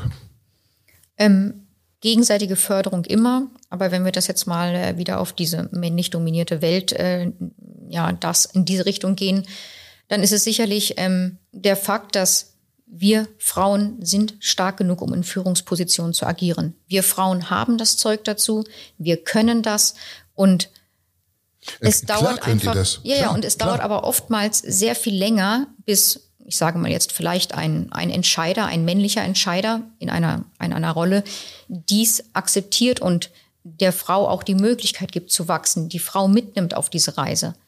Also einfach glaube ich, es gibt viele Situationen, wo eine Frau sehr viel intensiver oder stärker um Anerkennung hm, kämpfen muss oder sich dorthin arbeiten muss, als es vielleicht ein fachlich gleichorientierter männlicher Kollege müsste. Ich wage mich jetzt mal ganz arg weit in eine Klischeefalle und vielleicht kriege ich jetzt von Matthias gleich einen auf den Deckel. Aber ist es nicht so, dass es viele Männer gibt, die ähm, auch wenn sie gar nicht dafür großartig qualifiziert sind, der Meinung sind, sie seien Führungskräfte und müssten was bewegen, obwohl sie es gar nicht können. Und bei Frauen ist es gerade andersrum, obwohl sie es könnten, streben sie es gar nicht aktiv genug an, setzen sich gar nicht durch, haben gar nicht an der Stelle den Ellbogeneinsatz, den es vielleicht dazu auch braucht. Kann das nicht auch ein Thema sein letzten Endes, dass die einen sich überschätzen und die anderen sich unterschätzen? Ähm, individuell gesehen auf jeden Fall. Das erlebe ich selber auch. Also ich kann ja auch, ähm, wenn ich jetzt mal ähm, mich selber betrachte, ich war ja auch keine Führungsperson von Anfang an. Ich habe mich ja dorthin entwickelt. Das war für mich auch ein sehr langer Weg. Und wie bist Und du das geworden? Mit dem Restaurant tatsächlich auch. Ich hatte davor natürlich schon in meinem, in meinem anderen Bereich auch schon die Personalführung im, im, im sage ich mal, Verwaltungsbereich in meinem, in meinem Büro. Aber Leadership ist, ist ein Lernprozess ich musste da reinwachsen. Und ich habe tatsächlich auch Mentorinnen, weibliche Mentorinnen gefunden, die mich mit auf dieser Reise begleitet haben. Und da waren viele Momente bei, das kann ich auch so offen sagen. Ähm, Harmoniebedürfnis ist so ein Thema. Ich glaube, verallgemeinert natürlich, ähm, viele Frauen haben ein gewisses Harmoniebedürfnis. Was es dann aber ähm, schwer macht, in vielleicht notwendigen Situationen Entscheidungen schnell zu treffen, mit einer Klarheit zu treffen und diese Entscheidungen auch umzusetzen. Vielleicht, weil man doch eher auf der Harmonieseite unterwegs ist. Da bin ich auch so ein ewig äh, gestriger Romantiker, äh, so wie du es gerade eben auch beschreibst. Ich glaube, ich bin eigentlich eher erschrocken über deine Aussage, weil du, du, du sagst ja dann eher, Männer gehen nur mit Ellbogen, oder? Nein, ich sage nicht Männer mit ja, Ellbogen, aber es gibt ganz oft, äh, oder ich erlebe ganz viele, ganz viele Bereiche, in denen äh, sich Männer ein Stück weit vordrängeln. Mhm unabhängig ihrer eigentlichen Qualifikation. Richtig. Während sich an anderer Stelle Frauen, die eigentlich genauso qualifiziert wären, eben gerade nicht in diese Position bringen, sondern nahezu freiwillig verzichten. Nach dem Motto, okay, wenn der will, dann, dann soll er halt weil, machen. Weil, und, dann ich und das kannst du ja dann auch wieder positiv rauskehren und sagen, sie sind einfach cleverer. Sie sparen sich die Kräfte, äh, diesen Kampf da nicht einzugehen, weil der Kampf mit Ellbogen vielleicht tatsächlich auch sehr viel Kraft kostet. Ja, aber dann nimm, vielleicht sind die Ellbogen jetzt auch falsch formuliert gewesen. Das ja. kann ja sein. Das ist wirklich dieses auch entscheiden wollen, dieses auch mal eine Situation nicht harmonisch zu lösen, mhm. sondern zu sagen, ich muss jetzt einfach eins oder zwei und es gibt dazwischen nichts. Weiß ich nicht, ob es immer eins oder zwei oder schwarz oder weiß oder äh, ich mal ja als Führungskraft hast du Verantwortung und du gehst voran. Und genau. gewisse Dinge musst du entscheiden. Da genau. kommst du nicht drum herum. Und ja, das kann, das muss man lernen. Entweder hat man das schon in der Anlage, äh, man ist schon ein Leader oder wie du vorhin auch kurz beschrieben hattest, du hast verschiedene Mentoren, wo wir hier beim Punkt Muse waren, die dich da begleiten. Und Mentoren äh, begleiten ja dann auch jemanden zu einer Führungskraft hinzuentwickeln. Wir streiten uns da ja, glaube ich, auch schon seit vier Jahren über dieses Thema Männlein, Weiblein, wir zwei Ulf. Ja. Und ich, oder was heißt streiten? Wir diskutieren es. Ähm, ich, ich mag das. Also ich glaube, es ist auch wichtig, dass äh, weibliche ähm, Menschen größer oder, oder lauter werden. Also, dass, äh, dass man sich äh, vernetzwerkt und dass man tatsächlich auch mit mehr Gehör, mit mehr Stimme äh, mehr einfordert. Ich habe ein großes Fragezeichen, ob das eben tatsächlich auf der gleichen Art und Weise, wie Männer heute dominieren, stattfinden muss. Nein, nein, nein, nein. Oh. Ähm, Frauen führen auf jeden Fall anders. Mhm. Aber ich glaube wirklich, dass eins der wichtigsten Worte da ist einfach das Thema Klarheit. Also ich merke das bei mir, wenn es Situationen gibt, wo ich, warum auch immer, wirklich überzeugt bin von dem, was ich will, dann bin ich unheimlich schnell dabei und kann sehr klar und auch mit einem sehr guten Gefühl meine Entscheidung treffen und die auch gut argumentieren. Teilweise muss man sie ja nicht argumentieren. Aber wenn ich wirklich weiß, was ich will, wenn ich diese Klarheit für mich geschaffen habe, dann gehe ich voran. So, so wie es sich, ja, so wie man es auch als Führungskraft muss. Weil nochmal, das Team will ja, möchte ja auch diese Klarheit spüren. Ich merke aber auf anderer Seite auch, wenn es so Sachen gibt, wo ich, warum auch immer, vielleicht selber noch so ein bisschen hadere, wo ich sage, ach Mensch, machen wir A oder machen wir B und was ist jetzt zielführender? Dann merke auch ich, wie ich in eine Unsicherheit reinkomme. Und das, das darf man so offen sagen. Das, das dürfen wir. Ich bin auch nur ein Mensch. Auch ja, wenn ich eine Führungsperson bin. Aber wenn ich diese Unsicherheit habe, dann weiß ich, dass ich in dieser einen Situation mir unheimlich schnell klar werden muss, damit ich wieder in die Führung gehen kann. Und ist das dann, und ich, ich bin ja bei dir, Ulf, äh, wenn du sagst, ähm, Männer ähm, sind häufiger in Positionen, ohne dass sie es äh, fachlich ähm, rechtfertigen oder vielleicht auch persönlich rechtfertigen, ist das dann auch eine Überzeugung, dass man sagt, okay, diese vermeintliche Klarheit, die die Frau aus Überzeugung dann äh, verfolgt, macht der Mann um jetzt einfach in, in Schubladen zu denken, macht der Mann in der Klarheit vielleicht auch nur gespielt, weil er, weil er nicht so klar ist, aber weil er dann einfach ein Schauspiel. Ähm, da fallen mir noch zwei Worte ein zu. Ähm, das eine ist Risikofreudigkeit. Vielleicht ähm, passt das Wort ganz gut zusammen mit Fehlerfreundlichkeit. So ist es das sind zwei Wörter, die mich auch in meiner, in meiner Entwicklung sehr stark begleitet haben. Ich habe ganz am Anfang gemerkt, dass ich nicht so risikofreudig bin, was Entscheidungen angeht oder größere Veränderungen. Das hat sich in dem Moment geändert, wo ich mit dem Wort angefangen habe zu arbeiten, Fehlerfreundlichkeit. Fehler sind dazu da, um zu lernen. Und ich glaube, auf einem Weg, wo man sich entwickelt, kann man ohne Fehler keine großen Schritte machen. Das, da bin ich mittlerweile sehr fest von überzeugt. Das heißt, diese Risikobereitschaft ist in dem Moment gestiegen, wo ich mir selber auch erlaubt habe, Fehler zu machen, weil ich aus Fehlern lerne, weil ich aus Fehlern wachsen kann Und wenn, weil Fehler dazu da sind, sie danach zu erörtern und dadurch auch dann neue Lösungen anzugehen. Wenn ich nie Fehler mache, mache ich immer das Gleiche. Und diese Risikobereitschaft vielleicht auch wieder verallgemeinert, kann man vielleicht sagen, dass Männer, die von, von Natur aus vielleicht einfach mehr mitbringen, dass sie eher schon direkt losgehen, sag mal ohne Rücksicht auf Verluste, vielleicht auch ein Stück weit, und da einfach risikobereiter sind, als vielleicht ich es damals zumindest war. Diese klassische Steinzeit-Theorie, ich jage halt dieses Mammut und wenn ich das nicht erreiche, jage ich halt das nächste Mammut, aber ich habe halt nur eine Höhle. ähm, ich gerade auch im Kopf. Hatte ich auch tatsächlich Kopf. total, ja. ja du siehst hier zwei Cavemans, ähm, die glücklicherweise über das Ich habe Feuer gemacht, äh, Alte ein wenig hinaus sind. Mhm. Ähm, Verrückt, aber äh, was denkst du, müssen Frauen in der Branche dann lauter werden? Mehr Gehör finden? Auf jeden Fall. Auf jeden Fall. Und du beschreibst es, oder ihr, wir, ihr, sind Frauen da auf einem guten Weg? Auch das würde ich bejahen. Also wenn wir jetzt mal bei uns schauen, ich meine, ich, ich sitze hier als Geschäftsführung und ich habe natürlich auch meine Mentoren, männlich und weibliche Mentoren hinter mir oder Sparingspartner. Ähm, ich habe jetzt ähm, die Sarah Buchbinder bei mir als Sommelieren.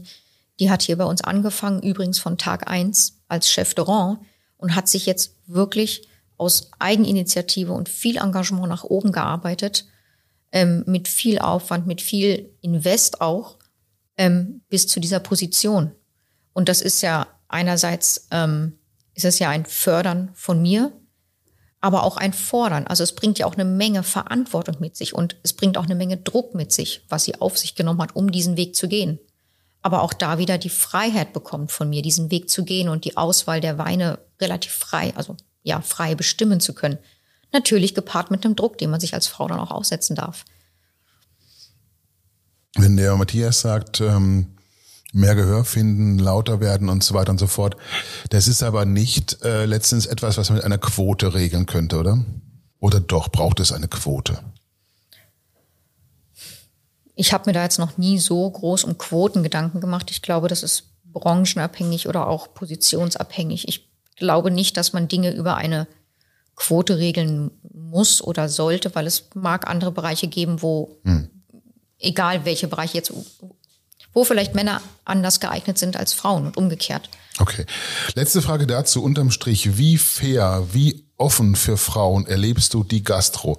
Gerade auch wenn ich äh, in die Küche gucke und so weiter und so fort, ähm, da ist es ja doch immer noch extrem selten, dass ich rein weibliche Brigaden habe äh, oder auch nur gemischte Brigaden. Also wir hatten seinerzeit ähm, Frauen in der Küche und waren sehr happy über diesen weiblichen Touch in der Küche und äh, wir sind auch tatsächlich im Moment ohne Frau dort unten, würden uns aber immer freuen und auch wirklich mit offenen Armen aufnehmen, wenn wir wieder qualifizierte weibliche Bewerbungen für die Küche bekommen. Und warum gibt's sie nicht? Das kann ich im Moment nicht sagen. Das weiß ich nicht. Also wie gesagt, wir hatten damals ähm, weibliche Köchinnen und das war wirklich auch ein schönes Miteinander, ein schönes Erlebnis und auch eine, auch eine hohe Akzeptanz vom Küchenteam, vom männlichen Küchenteam, bei uns zumindest. Und wie gesagt, ich kann nur sagen, ich würde mich freuen, wenn es wieder passiert. Ähm, wir haben manchmal Azubis, die sich bewerben in dem Bereich. Ähm, aber jetzt wirklich gelernte Köchinnen haben sich jetzt, ich weiß nicht, vielleicht ein oder zweimal beworben. Und versucht ihr Dinge anzubieten, mit denen dann Köchinnen bewusst auch bei euch rein können, auch wenn sie vielleicht, keine Ahnung, schon eine Familiengründung hinter sich haben oder sonst irgendwas? Also auch dann, äh, ich sag mal, flexiblere Arbeitszeiten, solche Dinge? Oder ist das schwierig im Sternebereich? Ähm, wir sind da momentan ganz aktuell auch im Umdenken und ähm, sind jetzt gerade in mehreren Meetings schon unterwegs in diese Richtung, dass wir schauen, wie könnten wir in unserem dann doch eher doch recht kleinen Betrieb ähm, so etwas umsetzen. Also wir wollen uns dem nicht verschließen. Wir sind da offen für. Aber ich sage auch ganz ehrlich, dass wir für uns jetzt noch nicht das Traummodell gefunden haben, mit dem es sich umsetzen lässt. Weil wir haben fünf Tage die Woche offen. Der Wunsch nach vier Tagen besteht bei einigen. Und wir sind da jetzt ganz aktuell da dran und ähm, arbeiten damit und schauen, wie wir das ein Stück weit realisieren können. Das ist, äh, glaube ich, die größte Frage, ne? weil am Ende gehst du gerne abends essen, oder Ulf? Ich hier auch und auch am Wochenende. Und es kollidiert einfach immer mit sozialem Umfeld, immer mit dann, wenn du Vater oder Mutter bist, dann mit dem Kind, mit der äh, ins Bett bringen Zeit, mit all den Themen kollidiert das. Und das, klar, du kannst, wenn du Brigade groß genug bist, äh, in eine Produktion reingehen und sagen, du, tagsüber produzierst du. Aber es ist tatsächlich äh, schwierig zu lösen. Weißt du was, eigentlich ist dieses ganze Wochenmodell doof. Also warum hat eigentlich eine Woche ein Wochenende? Also Samstag und Sonntag. Also ich weiß jetzt nicht, wann du das letzte Mal in der Kirche warst am Sonntag, aber eigentlich sind doch diese, ist doch dieses sieben Tage Muster, wo alle zur gleichen Zeit Wochenende haben, doch eigentlich völlig bescheuert. Also wie viel einfacher würden wir es uns alle machen, wenn wir in diesen, ja, Stichwort Dogmen, wenn wir da flexibler wären und sagen, okay, wir haben halt einfach zwei Tage frei, aber ob das jetzt an Tag eins und zwei oder vier und fünf oder sechs und sieben der Woche ist, ist doch wurscht. Aber wenn wir Shift das versetzen da. würden. Ja, aber das ist immer noch bei uns allen im Kopf, Wochenende ist das die Zeit nach Freitag, Samstag. Ja, ich sag mal, die, die klassischen Büros sind noch so aufgestellt, die Ämter sind noch so aufgestellt, aber jetzt gerade in der Zeit ähm, remote arbeiten, digital arbeiten, da gibt's ganz viele, die sagen, du, ich lass den Mittwoch mal weg, ich, ich setz mich Samstag ran oder so. Ähm, das Ja, haben, das auch- haben wir bei uns auch schon. Ja, aber auch Industriebetriebe, das Thema der, der, der, der Zuschläge und so weiter. Ich bin jetzt neulich angemacht worden, weil ich es gewagt habe, einem Sonntag eine Pressemitteilung zu verschicken. Ja, das wurde mir als unfreundlicher Akt ausgelegt. Oha. Ja, Am siebten Tag sollst du ruhen. richtig. Die Definition ist ja, wann ist der siebte Tag? Äh, genau. Der kann ja in der Abfolge der, wenn du dienstags beginnst, dann, dann ist der vielleicht wieder dienstags. Ja, aber es kann sich ja jeder den siebten selber raussuchen, meines Erachtens. Aber gut. Aber gegessen wird trotzdem abends. Ja, Oder würdest du jetzt äh, wieder zurück zu diesem knisternden Moment? zum Frühstück. Nein. Schwierig. Abends. Ja, Schwierig. also du kannst kein Sechs-Gänge-Menü zum Mittag machen. Das machst du abends. du, du musst Franzose sein, um das zu können. Ja, ich bin kein Franzose. Naja, und unser, Letz-, unser letztes ganz besonderes Luncherlebnis war tatsächlich im The Jane in Antwerpen. Am Altar. Vielleicht nicht am Altar, aber so haben wir uns gefühlt. Ähm, Wir saßen, wir sind um, um zwölf haben wir angefangen und um sechs wurden wir dann doch sehr freundlich und sehr bestimmt hin- hinausgeschoben, weil ja dann die Abendschicht angefangen hat. Also wir waren sechs Stunden lunchen. Das war ein Erlebnis. Wie viele Gänge? Ich habe nicht mitgezählt. Was sind das? Neun? Ich müsste drauf schauen. Es war viel. Hatten wir in einer anderen Episode, glaube ich, schon mal drüber gesprochen. Äh, Sergio Herrmann. Fucking Perfect. Hier für alle Hörer wieder der, der Kinofilm, der Videofilm zur Berlin Food Week seinerzeit veröffentlicht. Sergio Herrmann, der sein Restaurant zumacht, um dann das Neue, die Kirche in Antwerpen neu zu eröffnen. Eine Dokumentation. Und dann baut der Typ die Küche äh, auf Höhe des Altars in der Kirche. Ulf, das ist doch, mehr geht nicht, oder? Mehr geht nicht. Es gibt aber auch Menschen, die sagen, das ist schon fast blasphemisch letztendlich. Es ist eine Überhöhung äh, des, der eigenen Kunst. Aber äh, es ist sicherlich etwas, mit dem man dann auch wunderbarerweise Schlagzeilen machen kann. So geht's. Ja. Aufmerksamkeit. Freunde, ich würde sagen, wir kommen langsam von dem äh, Thema, was wir jetzt hatten, Frauen, Management und so weiter und so fort, weiter in Richtung äh, unserer äh, unserer Schlussgeraden. Und Janina, wie du als Stammhörerin von Tisch für drei natürlich weißt, gibt es am Ende immer unsere wunderbare neue Rubrik, die Top 3, wo wir uns ein bisschen drüber unterhalten wollen. was ist zu einem bestimmten Thema nun wirklich äh, äh, outstanding, das Schönste, das persönlich Liebste, Wertvollste und so weiter und so fort. Und dieses Mal geht es mit dir als Projektentwicklerin um, um ein Thema, was, glaube ich, wirklich auch sehr, sehr schön ist, nicht wahr, Matthias? Ja, es geht um Sehnsuchtsorte. Und ähm, wir dachten, okay, Genuss ist das eine. Hedonismus könnte man jetzt auch, äh, man, man hätte ja sagen können, was sind deine drei Lieblingspraktiken oder was sind da, äh, wie auch immer, da hätte man abdriften können, aber da du ja aus der Immobilienbranche kommst, ist also dieses Mal der persönliche Sehnsuchtort, also um die spannendsten Ecken, Locations der Welt. Es kann kulinarisch sein, kann aber auch architektonisch sein, ganz egal. Lass einfach mal so ein bisschen schwärmen und gedanklich mal um die Welt fliegen. Was ist dein Place to be? Mein Place to be kommt auch wieder aus meinem, einem meiner höchsten Werte heraus, immer Neues zu entdecken. Das heißt, mein Place to be ist nicht ein fester Ort, sondern es ist ein Gefühl. Mein Place to be ist ein Ort, es kann ein Ort sein, ein Reiseland, eine Stadt, ein Restaurant, was mich nachhaltig beeindruckt hat, was ich vielleicht auch nicht ein zweites oder ein drittes Mal machen muss, aber was eine, in dem Moment eine Sehnsucht in mir gestillt hat. Die Sehnsucht nach was Neuem, nach was Besonderem, nach, nach, nach Begeisterung, nach Kick, nach Gänsehaut. Okay, und hast du in diesem Gänsehautmoment, diesen Kick mal konkret in Erinnerung an einem Ort? Oder suchst du noch? Ich bin immer auf der Suche und ich finde immer. Ähm, ein Ort, der mich maßgeblich beeindruckt hat, das war eine Reise nach Madagaskar. Das war ein Kulturclash, das war ein, ein Clash der Welten, der Menschen, der Mentalitäten. Wir sind äh, drei Wochen in Madagaskar, haben wir eine Tour gemacht ähm, mit einem Einheimischen, sehr lokal. Wir hatten sogar in einer Gastfamilie geschlafen, in einer der Wellblechhütten mit äh, wenig Equipment. Ähm, und die, die Menschen dort haben mich maßgeblich beeindruckt. Das hat mich wahnsinnig geerdet, diese Reise. Und das war, da wurde eine Sehnsucht gestillt. Etwas, was wir in unseren westlichen Ländern hier so in der Form, glaube ich, nicht erleben. So, das ist jetzt natürlich im klassischen Sinne keine Location, die ich wieder besuche. Mhm. Aber das war wirklich was, wo ich sage, das war herausragend. Und das ist ja genau das Spannende. Jeder darf sich das dann wiederum mhm. für sich selbst definieren. Was ist das? Ist das ein Ort? Ist das eine Reise? Ist das ja. ein, ein Gefühl? Ulf, wie ist es bei dir, dein Sehnsuchtsort? Oh, ich habe ja einen äh, ganz besonderen Sehnsuchtsort. Das ist die Normandie, äh, die ich liebe. Also da freuen auch die Gourmandie, weil sie einfach so unglaublich lecker ist letzten Endes. Ähm, und ich finde, es ist ein Ort, wo man unglaublich viel Kraft tanken kann. Also das ist jetzt nicht so, es hat nicht so die Wellblechhütte und es ist auch noch Europa, das ist alles richtig, ja. Ähm, aber es ist einfach eine unglaublich schöne Landschaft mit einem, einem fantastischen Klima, weil das, also ich mag es ja als ursprünglicher Norddeutscher, wenn mir auch mal so der Wissen der Wind um die Nase weht und ich jeden Tag vier verschiedene Wetterlagen genießen darf. Ähm, und äh, deswegen ist für mich die Normandie letztens das Thema. Und bei dir? Die Schwäbische Alb, oder? Merkst du es, Janina? Ja, oder? ich, ich, ich, spüre die Liebe, das hatte ich, glaube ich, schon mal gesagt. Ja, bei es, euch. Bei uns knistert es auch ja, die genau. ganze Zeit. Sehr gut, sehr Das ist gut. auch unser Vorglühen. Also es kommt ja darauf an, was äh, die Definition Sehnsuchtsort, ne? Also mhm. für mich ist Sehnsucht auch eher loslassen, äh, Kraft tanken, abtauchen. Ähm, vielleicht auch so eine Art Glücksausschüttung, so hatte ich mir so ein bisschen im, im Kopf. Ja, genau. Also ähm, ich habe ähm, neben unserem Motto des Restaurants habe ich noch ein zweites Motto, ähm, das ich auch tatsächlich als Tattoo auf meinem Körper trage. Ähm, my adventurous life begins where my comfort zone ends. Hm. Und das ist eine, das beschreibt meine Sehnsucht eigentlich ich sage immer so my adventures life, weil ich habe natürlich auch noch ähm, einen Alltag, den ich auch liebe. Ja, das, was, was mich alltäglich umgibt, die Menschen, die mich auch alltäglich umgeben. Aber dieses Abenteuer und dieser Kick, das ist eine Sehnsucht, die ich habe, die ich gerne immer wieder stillen möchte. Und das sind dann Sehnsüchte, die ich mir durch eine Reise oder durch einen neuen Sport oder so erfülle.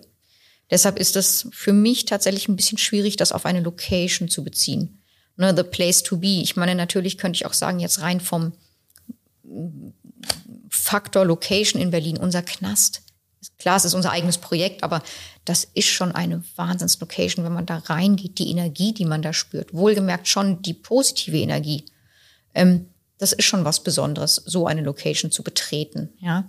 Oder auch im KitKat, wenn man, wenn man da nachts ist bis morgens um neun. Ab einem Punkt X ist man irgendwann, oder ich, ich bin dann, wenn ich wirklich sechs, sieben, acht Stunden durchtanze, bin ich irgendwann in einer Trance und man, die Lichter, das Feuer, die Menschenmassen unter einem, die sich da bewegen, die Musik, die wirklich bis ins Innerste geht, das ist auch eine Sehnsucht, die gestillt wird. Ja. Ähm, das sind diese Momente, die es bei mir ausmacht. Ja? Oder ich war ähm, mal zwei Wochen beim Wild Water Rafting mit meinem Partner im Grand Canyon zwei Wochen im Grand Canyon Open Air geschlafen, durch die ganzen Rapids durch, auf Schlauchbooten und Paddelbooten. Das war der Wahnsinn. Und da war so viel Wachstum mit bei, so viel Abschalten. Das waren zwei Wochen offline. Muss man sich mal überlegen. Ich meine, wir waren damals schon unternehmerisch unterwegs. Was wir da alles vorbereiten mussten. Ich musste Vollmachten schreiben für mein Pferd. Ich musste Vollmachten für mein Kind schreiben, weil ich war zwei Wochen nicht erreichbar. Gar nicht. Ja. Bevor wir dich jetzt noch fragen, wo du gerne noch hin möchtest, bei dir sind wir noch gar nicht dazu gekommen. Du hast zwar den Sehnsucht ich gerade wirklich, ich höre gerne zu. definiert. Also ich höre Janina unglaublich gerne zu. Und ähm, ich, oh, jetzt hast du mir gerade einen neuen Sehnsuchtsort äh, mit reingebracht, weil wann habe ich denn zuletzt mal acht, neun Stunden durchgetanzt? Und wann war denn das bis morgens um neun? Schaffst du das denn? Ich nehme dich gerne mit beim nächsten Mal. Wir können uns gerne verabreden. Großartig. Schöner ich helfe dir auch bei der Outfit-Auswahl. Oh, Oh, ja.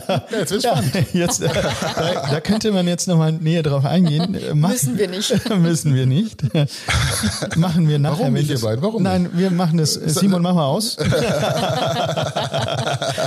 nee, also Simon macht nicht aus. Nein, nein, nein, nein. nein. Hier wird durch, durch aufgezeichnet, ganz klar. Also wenn es darum geht, loszulassen oder eben Kraft zu tanken, dann gibt es, äh, die Hörer wissen es, ich bin gerne in Dänemark auf Bornholm.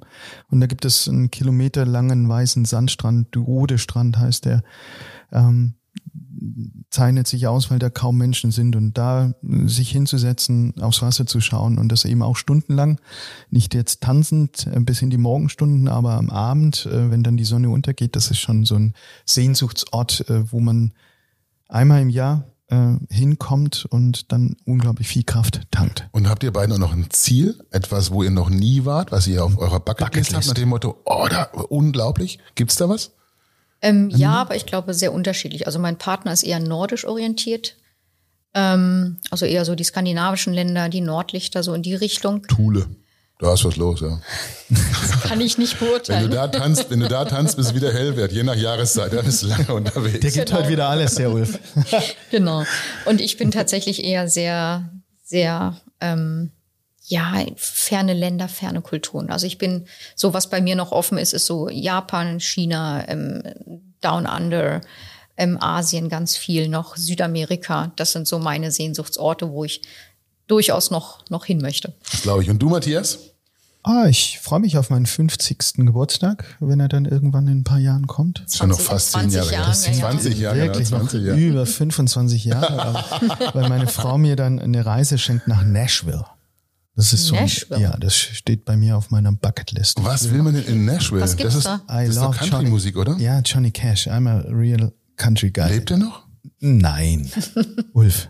Ich wollte gerade sagen, weil der ist ja nur wirklich keine 50 Nein, mehr. aber auf den Spuren von und einfach, Mhm. äh, äh, da ist so viel Geschichte, da ist so viel Musik, da ist so viel, da sind so viele großartige Menschen. Äh, Das einmal zu bereisen, das ähm, ist für mich auf der Bucketlist ganz oben. Ich sehe dich schon, es ist eigentlich falsch, aber ich sehe dich schon in so, in, so einem, in so einem weißen. Elvis-Anzug mit Tolle. Das ist Nein, eigentlich auch ein schönes Bild. Ja, Ulf, aber sagte Johnny, Johnny Cash, ist Cash. mehr so Cowboy- Cowboy-Stiefel, oder? Ja, Man in Black. Man in Black. Ja, einmal komplett äh, und eben auch eine großartige Geschichte, was er, was er erlebt hat, wie, wie er groß geworden ist, was dann mit ihm passiert ist. Eine starke Frau, June Carter Cash an seiner Seite, die ihn immer begleitet hat, immer dann gestützt hat. Ähm, großartiger Mensch. Und später dann mit, äh, ja. Allerdings, ich, ich gönne dir das. Ja, also ich danke. gönne dir das Nashville. Ja, ich werde tatsächlich nicht eher bei was Janina ist bei in, dir auf deiner in, in, Bucketlist in noch? Tokio. Ähm, tatsächlich, Tokio ist, ist wirklich auf der Bucketliste, äh, Mhm. weil das einfach etwas ist, wo ich sage, das ist so fremd, so anders und ähm, in vielen, vielen Bereichen auch echt faszinierend und auch meines Erachtens nach äh, für uns Europäer wie eine andere Welt. Also ich fand das in, in, in, in in Shanghai schon unfassbar, ja. Wobei ich einfach mit der Staatsräson auch meine Probleme habe in China, aber äh, Tokio äh, oder auch Singapur ähm, wären für mich absolute äh, äh, Dinge, wo ich glaube, das ist irre, was da abgeht. Auch kulinarisch natürlich, ja, aber, Aber auch Ulf, von allem anderen her. Das, das ist halt irgendwie äh, die ganze Zeit so. Äh, Du kannst dich nicht auf eins festlegen, ne? Also deine Bucketlist ist dann dann auch wieder, weil vorhin bei deinem Hankers, da machst du ein Menü draus und wenn ich dich frage, was steht bei dir oben auf der Liste, wo willst du hin? ja, aber du dann kannst kommen ja auch nicht wieder nonstop- sieben, acht, neun. Du kannst ja nicht nonstop nach Tokio fliegen. Also Aber von daher ist Bucketlist, Tokio meine- und meine- mit einem Zwischenstopp in Singapur. Meine Reise-Bucketlist ist ewig lang. Ja. Wirklich ewig lang. Mhm. Ulfs auch. Ja, das muss man sagen. Naja, ihr Lieben, wir kommen zu der äh, zu der äh, Ausstiegsfrage, unsere unsere äh, All-Time Favorite Frage. Wenn du, liebe Janina, für 24 Stunden irgendjemand anders auf dieser Welt sein könntest, ganz egal wer, und in dessen Namen, in deren Namen schalten und walten könnte, was auch immer du möchtest, wer wärst du und was würdest du tun? Ich gebe zu, ich habe mir darüber Gedanken gemacht, aber ich lande tatsächlich bei einer fiktiven Person, in der ich für mich und mein Leben schalte und walte. Und das ist tatsächlich so diese, diese Person einer Backpackerin. Dass ich einfach mal abtauche, keine Verantwortungen mehr im Außen habe und den Tag nur für mich entscheide, welche Menschen ich kennenlerne, welche Orte ich besuche, bei welcher Gastfamilie ich vielleicht einkehre, welches tolle einheimische Essen ich genieße, auf welchen Streetfood-Märkten ich langwandere, mir vielleicht ganz spontan den nächsten Bus oder den nächsten Flug aussuche. Sehnsuchtsorte entdecken. Das wäre tatsächlich meine Antwort, wer ich gerne mal wäre. Sicherlich nicht nur für 24 Stunden. da, da, machst du es dem Ulf gleich. Das wird, darf dann ein Jahr sein oder auch vielleicht drei Jahre. Ja. No boundaries, no limits. No genau. limits. Äh, Janina, das war großartig. Vielen Dank, dass du uns abgeholt hast. Gestern Abend erstmalig. Sehr schön. Es hat geknistert. Äh, also für mich war das gestern ein Vorglühen. Wir hatten dann noch eine nette Nacht am Alexanderplatz, ähm, wo wir äh, uns auch nochmal. Alexanderplatz. Ja, ja, Festival of Light. Festival okay. of Light ja. war und äh, das wollten wir uns einfach anschauen. Das äh, war genussreich gestern Abend äh, und diesen Raum zu betreten haben wir gerne gemacht und ich, lade alle Hörer ein, äh, äh, hier mal nach Berlin zu kommen und sich das mal wirklich anzuschauen. Wir haben im Vorfeld äh, in der Drehbuchvorbesprechung immer wieder diskutiert, wo gehen wir hin, wo mhm. biegen wir ab. Ähm, es lohnt sich, sich mit den Themen auseinanderzusetzen, bin ich fest von überzeugt. Ähm, wir haben auch diskutiert darüber, was ist eine Muse mhm. und haben wir denn eine Muse? Wir haben ganz kontrovers diskutiert. Für den einen ist es das, für den anderen ist es das. Brauche ich denn überhaupt eine Muse? Ähm, äh, Fräulein Fuchs, äh, ich mag sie. Äh, ich glaube, ich komme tatsächlich noch mal wieder nach Berlin und ich mag sie dann auch mal tanzen sehen. Äh, das hat äh, großen Spaß gemacht. Ganz, ganz recht herzlichen Dank, Janina. Ich freue mich wirklich, dass ihr euch so viel Zeit genommen habt, gestern und auch heute und toll, dass wir uns kennengelernt haben. Sehr, sehr gerne. Vielen Dank.